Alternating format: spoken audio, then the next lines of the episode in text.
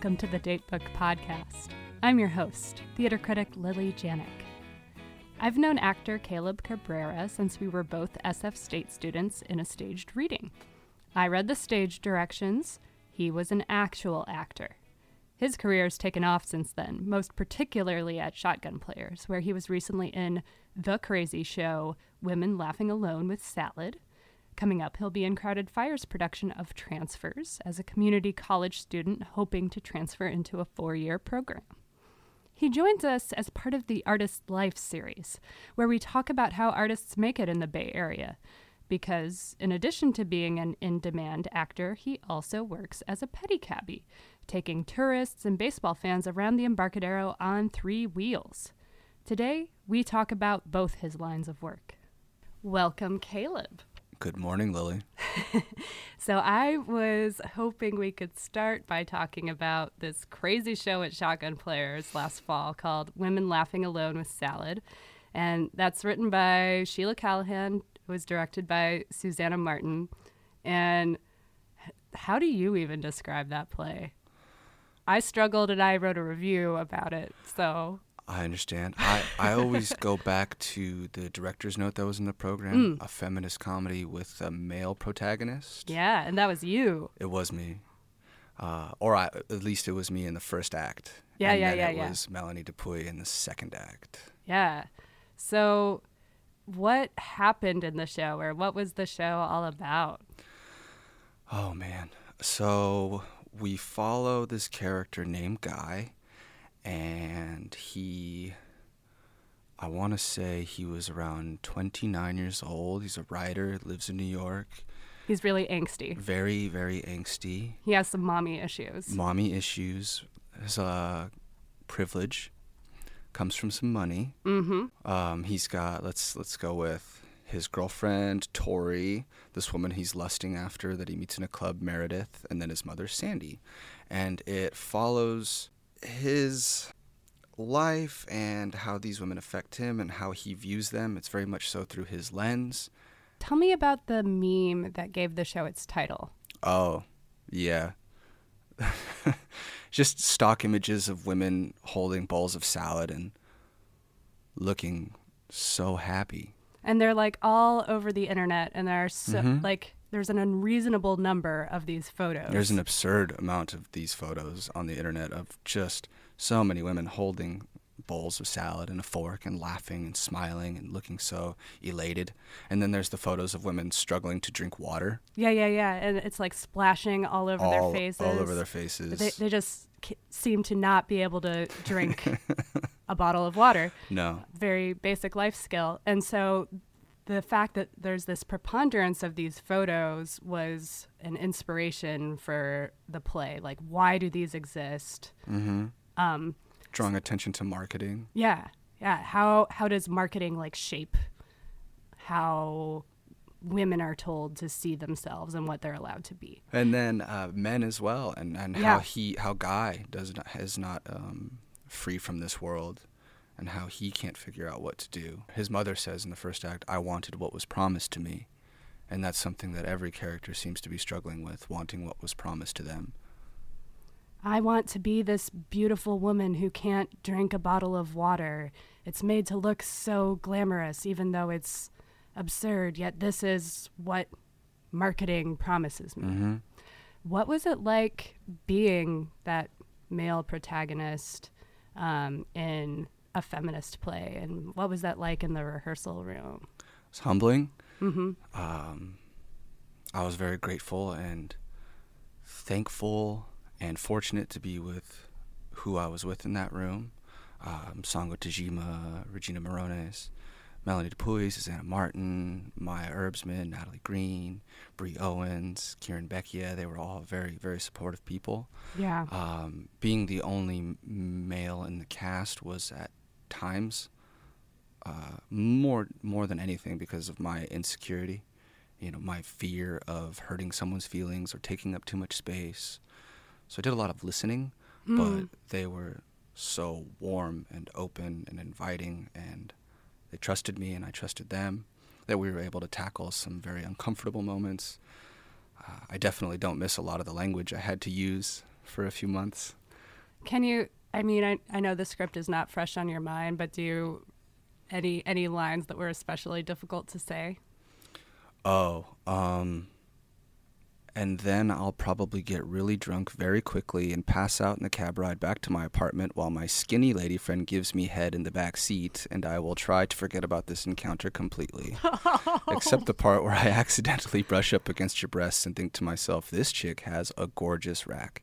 And maybe I'll picture myself sucking on your nipple for a split second, but that's it. Don't miss saying it, but I still remember it.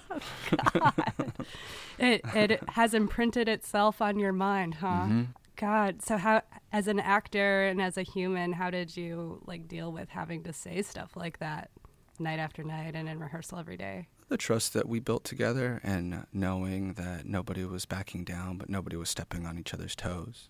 That we mm. were we gave each other that much room and space to occupy and Susannah always encouraging me to take up more space and pushing me to to take up more space and to lean into male privilege and knowing that it was a safe room to do that. I wasn't comfortable. I it's not something I would do on my own. Yeah. time. When in life does these days does someone tell you to lean into male privilege? I don't know, but this is for this was for a pro, an art project, you know. Yeah, so it yeah. was it was the one place that I that I could do it, and it was tough. But they were again they were also so supportive. So there was a crazy orgy scene in that Yeah. play. The or, Um, the orgy that just kept going. Yes, each time you thought the characters had like done the craziest sexual act uh, you could imagine, nope, it ain't over yet, is it? No, Um, so I imagine that building trust was a big part of that as well. yeah, we did. Uh, Natalie Green was our choreographer, and Maya Herbsman was the intimacy choreographer. And intimacy choreography is something that I was introduced to during this process, and it's relatively new from my understanding, and uh, is very very helpful. Uh, we would do exercises where you'd get a partner and you stand across from each other and ask, say for example, "May I touch your shoulder?" and that person would respond saying, Yes, you may touch my shoulder, or No, but you can touch my hand. Or more specifically, May I put my forehead on your cheek? No, but you can put your forehead on my shoulder. Wow. So this, what I, man, so that has like nothing to do with this text, the Mm-mm. script of this show. It's building blocks. Yeah. So what did that give you? Um, you start to. It was a slower way to approach something with a lot of intention, and figuring out where your personal limitations were, and someone else's personal limitations were, which didn't necessarily mean they were always there, but for that day. So it allowed us to explore specificity on where we were at emotionally on a given rehearsal. And then from there, Maya and Natalie had developed this whole sequence together, and they would give us pieces to put together. So the first position, second position, into the third, and we'd work those transitions. And then the more comfortable song um, Regina and I got with each other, the more nuanced it became, and little things started to happen, happening like facial expression or adding sound or a certain body part shaking. The more comfortable we got, and the more we got it out of our systems, the laughter and the nervousness, it uh, it got absurd. Oh my God. It was, I, I, I saw the show twice. The first time I was really glad that my husband was there because I could hold on to him as like a support because I, I didn't know if I could handle that scene. It's funny you talk about holding on to your husband because when I first read the play, the stage direction says, um, I think a series of at least 12 poses, some quite acrobatic, to all set to some porny track. It was so porny. I, I was in my, I was in the kitchen and I was sitting on the desk and I was reading it and I was holding my own shoulder. I was holding my own body and I, something I, I, I didn't realize until I was done. Or no, I actually I had my hands over my mouth. Because you were yeah. like shocked. I couldn't believe it. Yeah, I couldn't believe what I was reading and imagining. Um, it was it was so uncomfortable to read, but it also made me laugh. So let's talk about the show you're going to be in next. Yeah. So this is called Transfers. Mhm. It's by Lucy Thurber, directed by Ken Savage. And this is a Crowded Fire production. Runs February 28th to March 23rd at the Potrero stage. Be there. Yeah. So this show is about two applicants to like an elite college. Mm-hmm. Um, what what's going on between them, and what's your character's name? Christopher Rodriguez. Okay. Yes. So it follows these two young men who are from the Bronx, and they grew up on the same block. And at a certain point in their lives, they one moves away, and they don't see each other for a number of years until they are somehow, well, by by chance, reunited in this hotel room uh, with this person who is training them for their interview. Training them. Yeah, so they go to this hotel room just outside of New York, um, where they stay the night, and they with this character who he works for a group called Work for Democracy, and so it's helping students who don't come from more affluent neighborhoods and who are with less resources um, prepare for their interviews, prepare for testing, transfer into four year universities. And so, in this first scene, at a certain point, we do get into a mock interview where he interviews my character, Christopher. And uh, I don't want to give too much away, but it's, let's just say Christopher takes up a lot of space. He's a little frustrating. You have now described two characters that you've played as taking up a lot of space. It sounds like that's something you have to wrestle with. Yeah, it depends on the subject matter. This time around, and maybe it's because it's post salad, I'm having an easier time with it. He's a wrestler. Mm. He's just he just is kind of a whirlwind.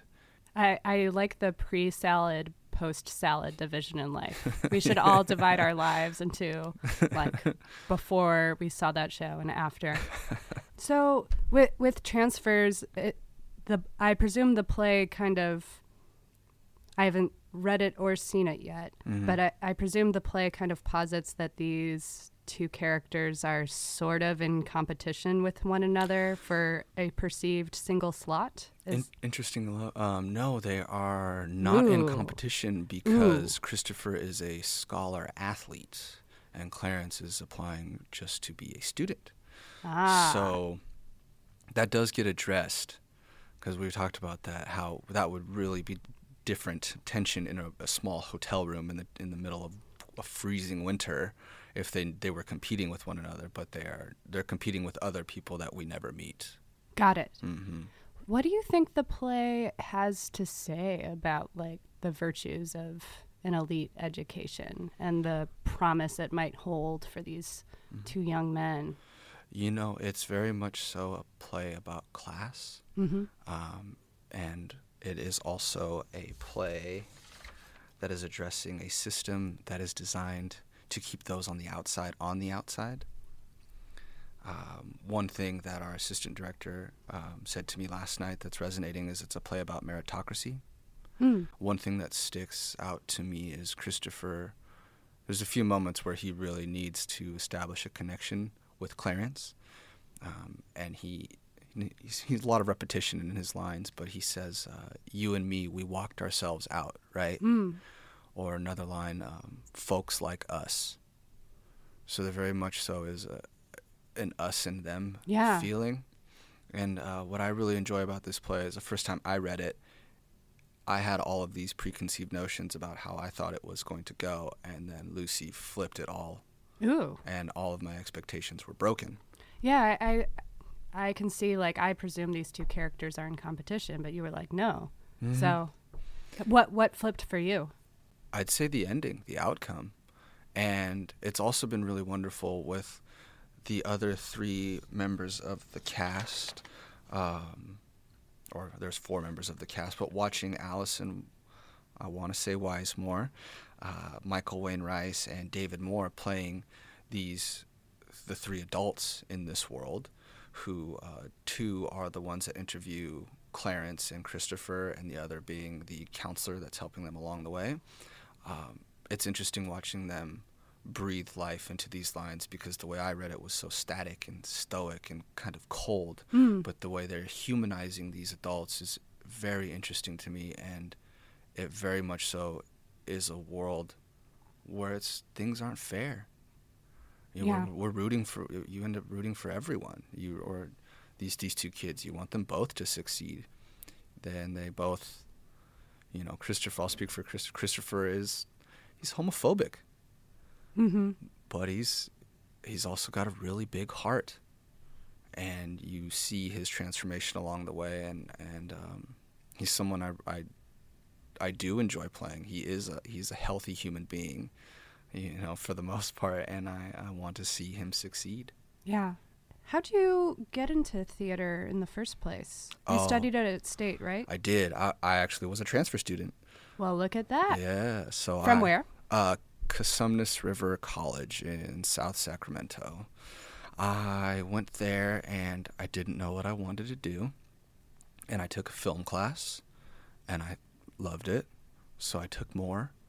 And to get an associate's degree in film and media studies, I had to take acting one. And that's where I learned I had really no interest in being behind a camera or writing a script or making a movie. I liked characters and I liked stories. So I, this is a horrible confession. I was I I had gone to a counseling office and I figured I got a little piece of paper that had all of the requirements to transfer to a state school and I carried that piece of paper around for a couple of years, checking off the little boxes of what I had completed. So it was just this elimination process until I knew I could transfer. And so I was sitting at home one night. It was 11:30 and I knew I had something to do. It was August 3rd. I had something I needed to do, and I didn't know what it was. I couldn't. I was thinking of it. I was like, tomorrow is midnight. It's my sister's birthday. It's one of my friends' birthdays. Uh, what do I have to do? It's not those things. It's something I have to do. And I was, let me see what's going on with SF State. Application was due at midnight. Ah. So I grabbed my binder filled with all my paperwork, and I knew how to navigate the um, application process because in high school I was in this program called AVID, uh, where we would practice applying to college, and so I knew how to get through it. In I- half an hour. in a half an hour, I blasted through it, and I had heard that SF State had a good theater program. I think just by word of mouth and from a little bit of research on the internet, but I'd never visited, and so I just applied, and thankfully I got in. You said that you fell in love with character and story. Mm-hmm. Can you say more about that? Was there like a particular character where you were like, oh, I need this? I had to go see a play for a class, and I went by myself. I went to the Delta King in Old Sacramento. It's like this ship, and I don't know if the stage is still there, but I saw a production of Fool for Love. Mm-hmm. and I was watching it, and I remember getting really angry and looking at my program and going, Sam Shepard, who the hell is this? I threw it down. I was so upset, but I was so moved. And I, you know, processing it, I, I didn't know I could feel that way watching a play. Mm-hmm. And I still get that feeling of when I when the lights go down and it's dark. I get I get excited. I get I, I, I listen and I pay attention and I'm there. And a recent development is in the last couple of years. I can't get through a play without crying at some point. Not sobbing, but you know, at some point there's tears that come down. I don't, I don't know what that is, but uh, it's you know something I've noticed, and I I get that feeling of as much as I want to be in the audience and watch and support, I also want to be up there and share. Hmm. So it's a healthy healthy exchange. There's not one that I want to do more than the other. As a transfer student yourself, Mm-hmm. uh, what do you feel like that gives you any extra insight into Lucy's play? I do. There, uh, there's a work ethic that Christopher Mm. has that I really admire. Um, he has, he has a, a form of tunnel vision. He has just a way of. Uh, he's very much so a wrestler, and I like that little piece of paper that I had. I, I, I like to think that he does something very similar, where it's just this is what I need to take, this is what I need to do. So, one of the ways that you support yourself as a theater artist in the Bay Area, a challenging place to make a living as an artist, is as a pedicab. And is the right word driver? Yeah, or operator. Oh, operator. I have a little silver badge. It says uh, it's SF Pedicab Operator number thirteen nineteen. so you get a badge and like a license? Yeah, you have to you have to take a test. You uh, fingerprinted, background checked, so you know I'm legit. Everyone, and um, He's not trying to scam you. mm-mm. yeah, it's all it's all regulated by the city. First, how did you get into it? My my big brother Anthony Agresti got me involved in it. He he's he got himself into it and he saw it was something that I might enjoy and he was right. That dude's always been there. He also went to SF State and studied theater and he's always been there um, to help me out. Right on. Uh, so, what was the test like? Oh, it was a simple multiple choice, you know, um, about 15 questions, hand signals, Oh, all right. allowing yourself 10 feet to slow down for every 10 miles per hour that you're going. But are you going more than 10 miles per hour? I, I might depend on the size of your uh, of your of, of your load for, for said ride. Of your load. all right. So, what appealed to you about it? Being outside, Yeah. Spending a lot of time in rehearsal rooms and in dark theaters, especially on weekends. It's nice to have something where I'm outside, making your own hours, because rehearsal schedules are are ones that you typically don't negotiate with.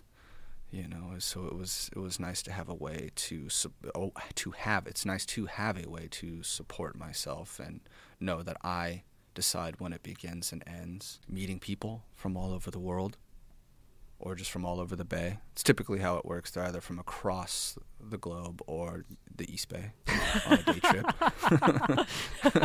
the East Bay. Uh-huh. I know what we'll do today, honey. We'll get a ride from Caleb Mm-hmm. Yeah. around the Embarcadero. Yeah, they're going to a baseball game or they're going to the wharf or the exploratorium. It's a good time, and that's a great community out there. So what what uh, surprised you about it when you first started doing it? I wasn't as sore as I thought I would be. Hmm. That was one of the big surprises, and um, that I had never heard about it before. It's because it's it's pretty big on the waterfront, and it's a lot of fun. Some days it's very stressful because it's all you know hustle based, a pinch of luck, and uh, mojo. How how do you attract customers? Like what what's your mode? You're just a carnival barker. Can, some- can you give me an example? Sure. Um, there's one guy who's been out there for 30 years, and he's he's very talented at, at getting people into his taxi. But so uh, you know, there's a lot of there's a lot of one-liners out there that that you hear people say, and you end up recycling. It's uh, some are silly, like uh, "save those legs for dancing." Oh, that's Uh, good. That one's funny. That that's uh, Old Man Hustle, Matt Levine's, I believe. You know, you ask people if they want to ride, say no, thank you, and tell them rough neighborhood. I heard that a few weeks ago. That that killed me. um, uh, one that I came up with is, or I just found myself saying a lot. I should say is. Um, your Uber driver is guaranteed to get lost because they came from Stockton, or you know, Ooh, burn. anything for a little a little fun, just to try to get a little attention and start talking. You know, like where are we going? We pedicab rides. We go there, up hills, down hills, preferably no hills. um, Would you go anywhere in the city if someone asked you to? if they pay for it, yeah. if I could, if I could physically do it, yeah. The furthest ride I've ever heard of was to Sausalito. Someone did that? Mm-hmm. Someone was able to get up the hill to the bridge I think and then take that thing down the hill to Sausalito. Oh yeah, my I, gosh. I think there's two points where you have where the passengers get out. Oh, oh, um, and that's I think legit. one of them is at Van Ness, mm-hmm. and then the other is yeah up to the bridge. Mhm. But yeah, what's up, Casper? Yeah, he took he took some people from the Exploratorium to Sausalito. I wonder how much he made. I won't say. Okay. That's fair. So, all time favorite story from being a pedicab driver, all time like horror story. There's a few, you know, when you get people, let's say their team wins, and they've been indulging, Mm-hmm. and they're in a good mood. Uh, you just hope that they're not going to try to stand up. you got to keep them sitting down. Kids are fun. You know, kids that are into it are a lot of fun. Um, And then they get to be like 12 years old and they're like, "Ugh, mom, Mm-hmm. I've, the rare occasion is the child that throws a fit to not get in the pedicab. Oh. Yeah, that's that's always an, that's only happened a few times, but Mhm. it, it sticks out. Mm-hmm. Mm-hmm. I'd say one of the funnier lines I heard was this: he's a grown man, he's in the back, and he says to his wife, "I feel like a gladiator." well, I'm I'm I've gotten yelled at by pedestrians or people. mm-hmm. I guess when it gets a little um, crazy after a baseball game, and when the rides really start moving, the line system is kind of no longer there because we're going back and forth. So people are just flagging us down wherever they can. And I saw an Oh, people usually wait for you in a line. Mm-hmm. Oh, we wow. have lines up and down the Embarcadero. Oh, okay. Um, but outside the baseball stadium, when that last last exodus of people come out, it gets just crazy. And so we'll go to the ferry building. We're coming back, and I, ha- I saw an elderly couple flag me down. So of course I'm gonna go get them. And this woman is just pointing. She's just shaking her finger at me and yelling at me. And I didn't see her and her kid. I saw this older couple. So I told her I was like, I'm gonna take them. Another one will be back shortly. And she just looks at me. and She goes, No. And my taxi's number 17. She goes, Number 17, never again. Like, okay. You get people. People can get really upset with you for. I would not have guessed that it would have been after a baseball game, but you've like mentioned a couple times. So that's that's a huge driver, pun intended, of Yeah. traffic for you, huh? yeah, because we beat everyone to the stadium Mm, mm-hmm. when everyone's stuck in their uh, ride share or in their car. We're just blasting through the bike lane Yeah, yeah, yeah. on our way. So it's it's really not just tourists who use the pedicab. Oh no, locals too. Yeah. Right on. Yeah. Well, they make when you know people make a day of it and make a day of going to a ball game, and they'll take a they'll take a pedicab, and you can they can you know have their beer along the way. That's right. hmm What did you observe um, when last year Kevin Manning, the pedicab driver, hmm what was killed? Um, Yeah, he. what was the reaction in the community? I was out there the day the accident happened, and I remember being in line at the ferry building. He was first. Behind him was another driver named Chris Longnecker, I believe, and then it was myself. And I was eating and thought about saying hello to him because he always wore this like Sherlock hat, and he. Um, I never. Ha- I didn't have a. I didn't have much of a relationship with him, but when I would pull up, usually he'd kind of look at me and smile and just start laughing. I wasn't ever sure if he was laughing at me or laughing with me, but it was a it was a characteristic that I, d- I nonetheless enjoyed about him. And he worked for he rode for another company. Um, there's three companies. He rode for Cabrio, and so I know that that whole company has been deeply affected Mm. by his passing.